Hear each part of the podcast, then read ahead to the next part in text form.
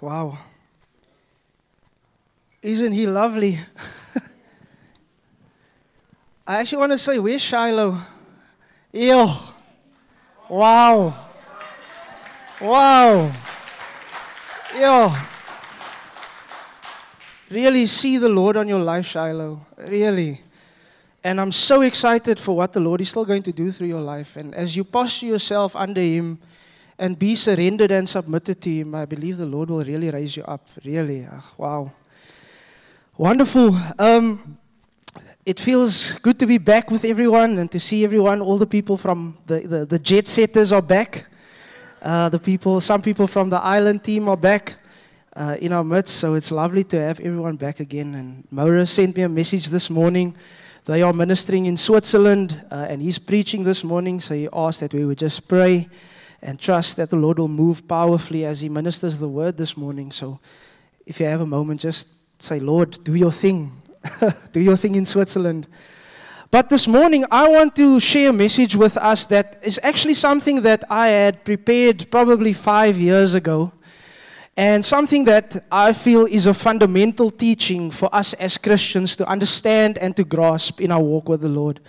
And something that might ruffle some feathers, feathers this morning, but I believe something that is critical to understanding our relationship to the Lord. And so, you know, in our Christian circles and context, we are so quick to say that we are not into religion, we are into relationship, right?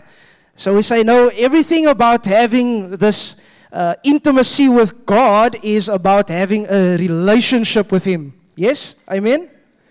And maybe some of us have not heard that before this morning. Well, I'm saying it to you. God wants to have a relationship with you. Amen. But the problem is, is that we stop there and we fail to define that relationship. So it doesn't help that we say that God wants to have a relationship with us, but then we don't define the terms of that relationship. Just a quick story. Uh, my lovely wife, Lushal, is sitting there at the back. And at a stage in our getting to know one another, I kind of played it very chilled. And there came a point where she asked me the question, What are we? Like, what is this? We hang out together, we drink coffee, we talk almost every day. Explain to me, what, what are we? And I said, no, we're just friends. I, uh, uh, obviously, that was a lie. Um, I, I, was, I, I really wanted to marry her, and I, I really fell in love with her. And then the next time when she asked me again and said, and I, what are we? Like, it's not changed. Are you like this with all girls? Do you, do you chat to all girls? Like, what, what is this relationship that's brewing here? And I said to her, listen, I, I think I'm in love with you and I want to marry you. I was bold like that. to the TMT students, I don't encourage that. Um, but there needed to be a time and a place where I needed to define the relationship between us to give her clarity and understand what role she needs to play and what role I need to play in that relationship. And in the same way, we need to define the relationship that it is that we have with the Lord. What is our position before the Lord? And what is His position towards us? And I want to say to us this morning that the relationship that we have with Christ is one of, and this is going to shock you, master and slave. Jesus is our master, and we are his slaves. Now, I know as I say that word, all of you are thinking about atrocities and how the slave trade has damaged and broken groups of people over the years and through our history. And so maybe this morning you feel a little bit uncomfortable with me saying that our relationship with the Lord is one of master and one of slave. But I would like to prove to us this morning from Scripture um, that indeed our relationship to the Lord is one that He is master and that we are slave. And the word slave, or translated in Greek, is the word doulos. Appears 130 times in the New Testament in the original text. Okay? However, we would not see that on the surface because some of our translations would translate the word doulos, and you will see it in your scripture, and we're going to look at some scriptures this morning. They would translate the word as servant or bond servant. Now, what is a servant or a bond servant? A bond servant is someone who willingly gives up their rights and transfers their rights to someone else to make decisions on their behalf and literally have ownership over them. But this strong word of slave gives us a different perspective. It's not one where we willingly go and we give ourselves in service to someone else. A slave has no choice in the matter of whether the owner purchases him or not. Okay? And I'm going to I'm to I'm to un- unpack this for us through the scripture. So let us look at the word the meaning of the word doulos. It is described as a kind of service which is not a matter of choice for the one who does it. It's a kind of service which he, ha- he or she has to perform whether they like it or not. It describes one who is subject to the will of another, the will of the owner, and total and utter dependence on that owner. Okay, so a slave has total dependence, total obedience to the one whom it is owned by, whom they are owned by. So let's look at Matthew chapter 6, verse 24 as an example. What does your Bible say in that part? It says, No one can serve two masters, for either you will hate the one and love the other, or he will be devoted to the one and despise the other. You cannot serve God and money. And I will tell you that the Greek word for serve over there is guess what? Doulos. And what that says literally means no one can be a slave to two masters. No one can be a slave of God and a slave of money. So there are, there are certain instances where the scripture does translate the word doulos as slave, and there's other t- times when they translate it simply as servant or bondservant. And so the, the, the one time when they actually translate it correctly is when it refers to a physical slave. So if they are commanding something, if they're talking to slaves or to masters, in the context, in the context that it was found in, in Colossians 3, verse 22, it says, Slaves, obey your earthly masters in everything and do it not only when the eye is on you and to carry their favor, but with sincerity of heart and reverence for the Lord. So there, Paul is explicitly speaking to those who are designated as slaves as an occupation. Okay, so in that instance, they will translate doulos as slave. The next time that they actually translate it as slave is when it refers to bondage of an inanimate object, such as being a slave to sin or a slave to righteousness. So Romans 6, verse 17 to 18 says, But thanks be to God that though you used to be slaves to sin, you have come to obey from your heart the pattern of teaching that has now claimed your allegiance. You have been set free from sin and have become slaves to righteousness. So, in that case, they are comfortable to translate the word doulos as slave. The only time that they are not comfortable to translate it as slave is when it refers to us and our position to authority or to God. And I think the reason why the translators of Scripture have chosen to do that is, like I said before, because of the history of the slave trade. But if we want to understand our relationship with God, we can't soften what the text actually wants to say to us. So let's look at Ephesians 6, verse 5 to 9. It says, Slaves, obey your earthly masters with respect and fear and with sincerity of heart. Just as you would obey Christ, obey them not only to win their favor when their eyes on you, but as slaves of Christ, doing the will of God from your heart. Serve wholeheartedly as if you were serving the Lord, not people, because you know that the Lord will reward each one for whatever good they do, whether they are slave or free and masters, treat your slaves in the same way. Do not threaten them, since you know that he who is both their master and yours is in heaven, and there is no favoritism with him. In this portion of scripture, Paul addresses slaves in verse 5 and their masters in verse 9. Here, the word doulos is clearly translated as slave because Paul is addressing slaves. And this is where we see the first introduction to the phrase being slaves of Christ. And this is the title of my message this morning Slaves of Christ. Here they are comfortable to translate the term uh, to slaves because the metaphor is built on the literal use of slaves in that context. Now, do you remember these wonderful words that we so often quote in church and so often quote when we try to encourage and we try to uh, edify one another? It's Matthew 25, verse 21. It says, Well done, good and faithful. Guess what word that is? Good and faithful slave. In the original text, it says, Well done, good and faithful slave. So we must realize when we are giving someone the gospel and when we are trying to define this wonderful relationship that God wants to have with every single person in the universe, is that we are actually extending an invite and saying to them, Would you come and be a slave of Jesus Christ?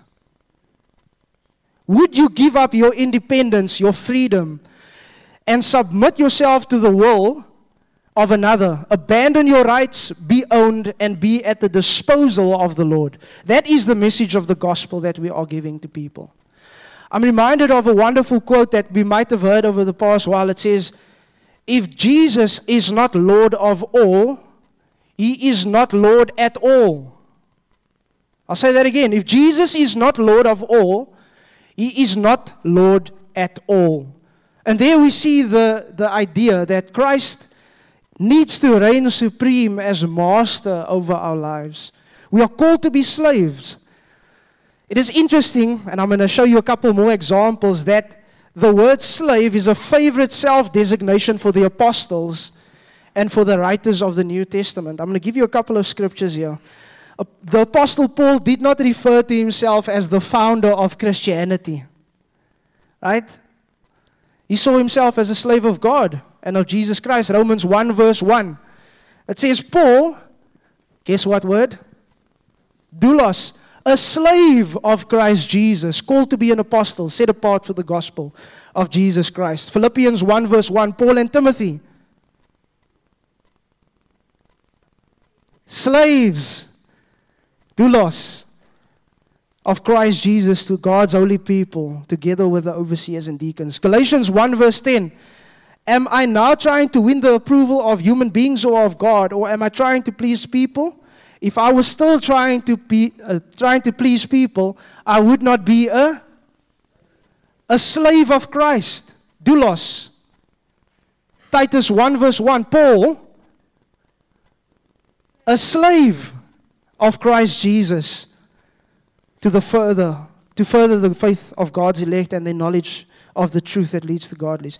Furthermore, James, the half brother of Jesus, in James 1, verse 1, this is the half brother of Jesus. He grew up with Jesus. Guess how he refers to himself? A slave. A slave of God and of the Lord Jesus Christ. To the 12 tribes scattered among the nations, greetings.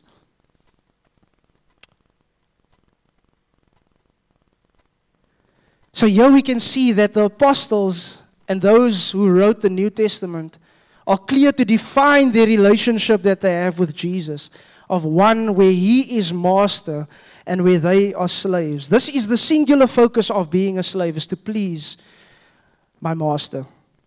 Paul says it best when he says, If I was still trying to please man, I would, know, I would not be a slave of Christ. You don't have to please a lot of people. I'm going to say that to you this morning. We don't have to please a lot of people. We only have to please one. And it's critical that we understand our relationship of being a slave to Christ. So, if we are going to talk about a personal relationship with Him, let it be that we are slaves, submitted to whatever He decides for our lives. Amen?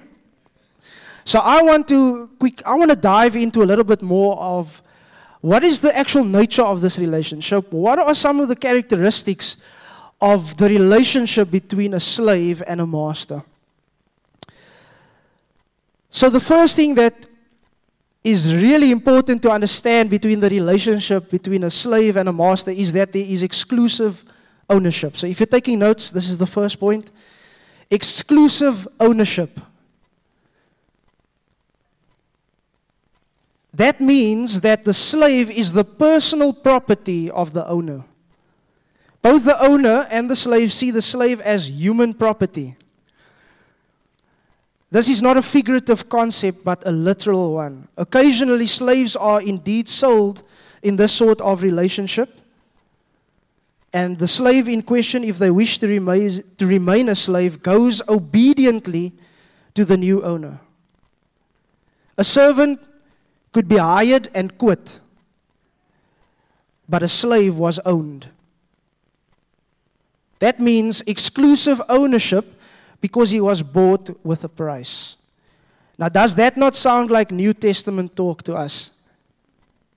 1 Corinthians 6, verse 19 to 20, it says, Do you not know that your bodies are temples of the Holy Spirit who is in you, whom you have received from God? You are not your own you were bought at a price. Therefore, honor God with your, with your bodies. You are not your own.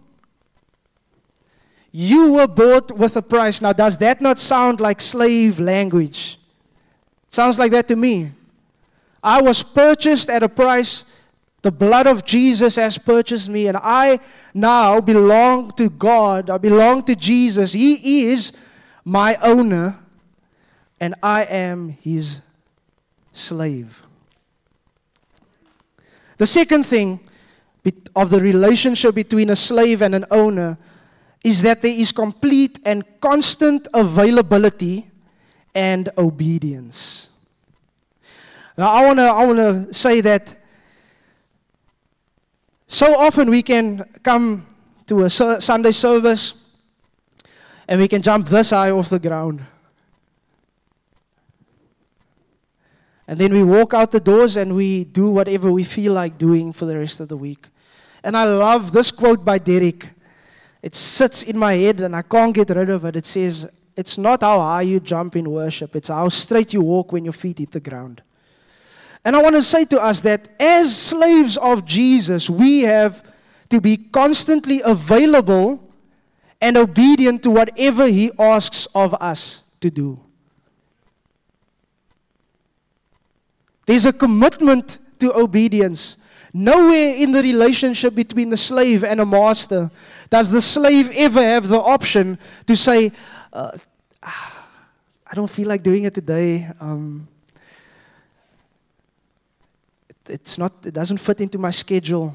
Um, if Jesus is our master and if we understand the relationship that we are to have to him as slaves, then it means that we are always available, and not just available, but obedient to whatever He asks of us to do. So, is there something that you know that the Lord has spoken to you about?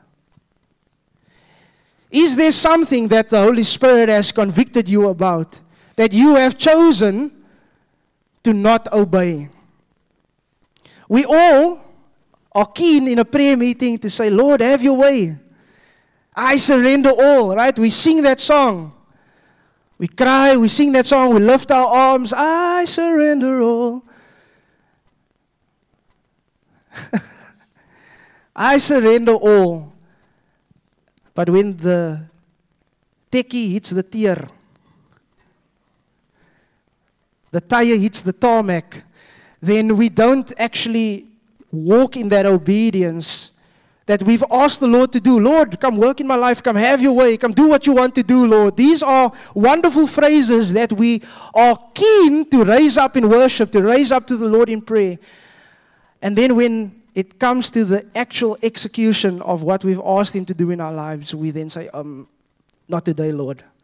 Not now. What are they going to think of me? Complete and constant availability and obedience. Number three, a slave is subject to the will of another. subject to the will of the owner. The owner is the final decision maker in all things, except wherever the, the owner have, may have chosen to delegate that authority to the slave. There is no part of the slave's life or being that the owner does not have the option to control if they wish to do so. Bless you. So, how much is actually controlled by the owners is actually their choice and their decision. But there is an understanding and an agreement that the slave knows that everything about their lives is in subject to the, to the will of the owner. They make the decisions. How much of our lives are submitted where God makes the decisions? We, we, we love to say, Lord, we want more of you. Do you know what God's reply to us is? I want more of you. You will have more of God if He has more of you. It's not how much more we can have of God, it's how much more can He have of us. How much more control can He have over our being, our decision making, our, our thoughts, our actions. You want more of God? Become a slave. Surrender to His authority as Lord. Number four, this is a nice one complete dependence. The slave has complete dependence on the owner for everything, absolutely everything food, clothing, shelter. The owner assumes the ultimate responsibility for the well being of another human being. So now we see something beautiful of the master's personality, the master's attitude towards the slave. Is that they uh, take full responsibility to care for, to look after, to provide whatever the slave may need. Right? There's, you may find that the master may be negligent in how they handle their slaves or treat their slaves, but a good master will understand that if their slaves are looked after, that the quality of the output, the quality of the work, the quality of the submission becomes better. But do we realize that we can live in complete dependence on God? We don't need to do it ourselves. And I think sometimes the reason why we try to fix ourselves, the reason why we try to do all of these Christian things on our own is because we don't understand the role of slave in relation to master. Number five, all discipline and reward came from that one master. So, just because a slave is expected to be obedient to the owner, does not mean that a slave becomes a mind dead zombie. It doesn't mean that a slave no longer has a will of their own, their own opinions, their own ideas, a slave is able to make demands, vocal demands. They may argue, they may say, I don't want that, I want this, I'd rather have this. They can bring all those things to the table, but they understand that the owner decides what the outcome is. So, in the same way, we can say to God, Lord, I would really like this, I would really want this. And some of us, as we've heard this morning, are going through difficult things. There's brokenness, there's, there's rejection, there's suffering that we have to endure. And I want to say to you that we need to bring those things before the Lord in prayer. But the way that we bring those things to the Lord in prayer is understanding, like Jesus understood when he was in the garden. He said, Lord, let this, let this cup pass from me. But not my will, but your will be done. And I want to encourage us that when we come and we petition the Lord, that we are serious, that we are vocal. Lord, take this cup from me. Lord, I can't endure this any longer, but not my will be done, your will be done in my life, Lord. That you may be glorified in whatever situation I go through. This is what it means to be a slave. This is what it means to be submitted under the authority of the Lord Jesus Christ as master. He is Lord and we are his slaves.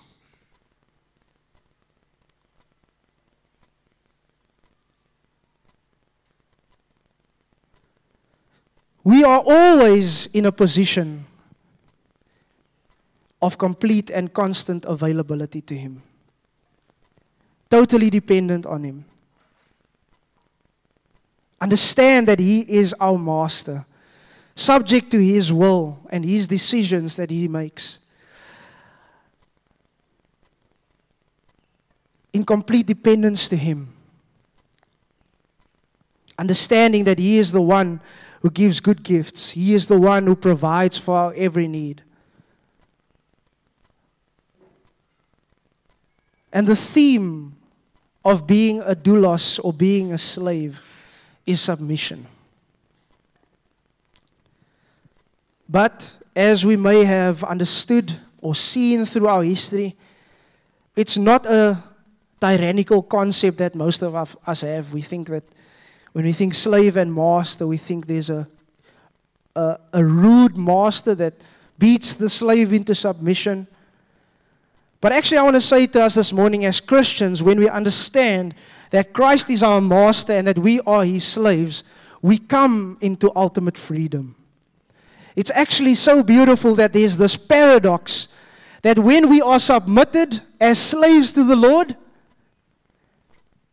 that we actually only then find true freedom. It's not when we pursue freedom in freedom of itself. It's when we are bound in chains, submitted under the Lord Jesus as our master and Lord, that we actually find freedom. Slavery to Christ frees us, firstly, from ourselves. It frees us from our bad thinking, our bad choices. Like if you have been walking with the Lord for at least a month, you would know that whenever you try to take up the responsibility of your walk with Him and try to do things, that it fails. And most times it fails miserably. So it is a safe place for us to come to a place of absolute surrender to the Lordship of Christ. And this relationship is characterized by love and trust, that we trust the one who we have given, who have been given to, the one who has purchased us. His love has redeemed us. We, it's in love that we abide. And we abide as we lay ourselves down to Him. So, can we come to a place where we confess this morning, Jesus, you are Lord of my life, and I am a slave? I deny myself. Jesus says, If you are not willing to deny yourself, take up your cross and follow me, you are not worthy of me. It's all slave talk. It's die to yourself. Reject your efforts to try to produce something for the Lord. Recognize Him as the one who is, the, the one who provides, the one who makes the decisions. And more than that, he is the one that gives us the strength and the grace to do what He asks of us.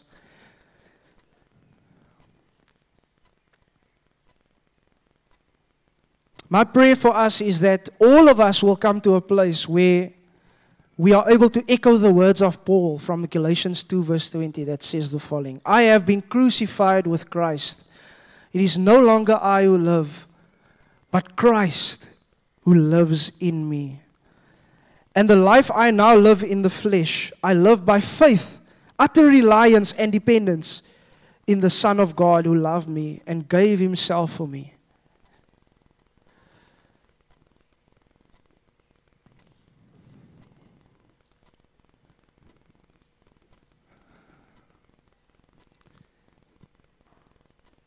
Maybe this is new for you this morning. Maybe you've never heard this before. Maybe as a Christian, you don't know what you got yourself into. you didn't understand or didn't know that, oh my word, I'm in this type of relationship. And so, what I want to leave with us this morning is what needs to shift in our lives as we align ourselves to this understanding of the relationship that we have with Jesus. What needs to change? Like I say, it doesn't help that we sit here this morning, we sing songs, we hear this, and nothing changes when we leave. And just like last week, when we had the opportunity to open up to one another and confess our sins to one another, I want to encourage us that in accountability that we would open up our lives to one another and say these are some things that I have not submitted under the authority of my master.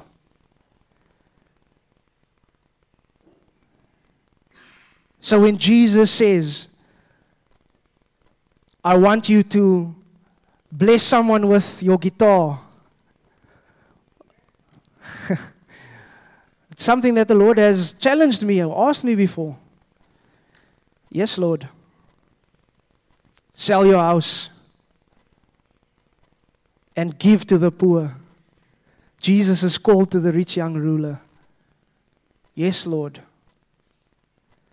Let our response be one of submission and obedience to the Lord Jesus. And I really trust that as we come to this understanding that we would see uh, we would see the Lord move in our lives.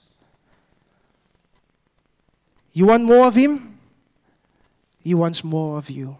Let's bow our heads and let's pray together. Lord Jesus, I thank you that you are a good master.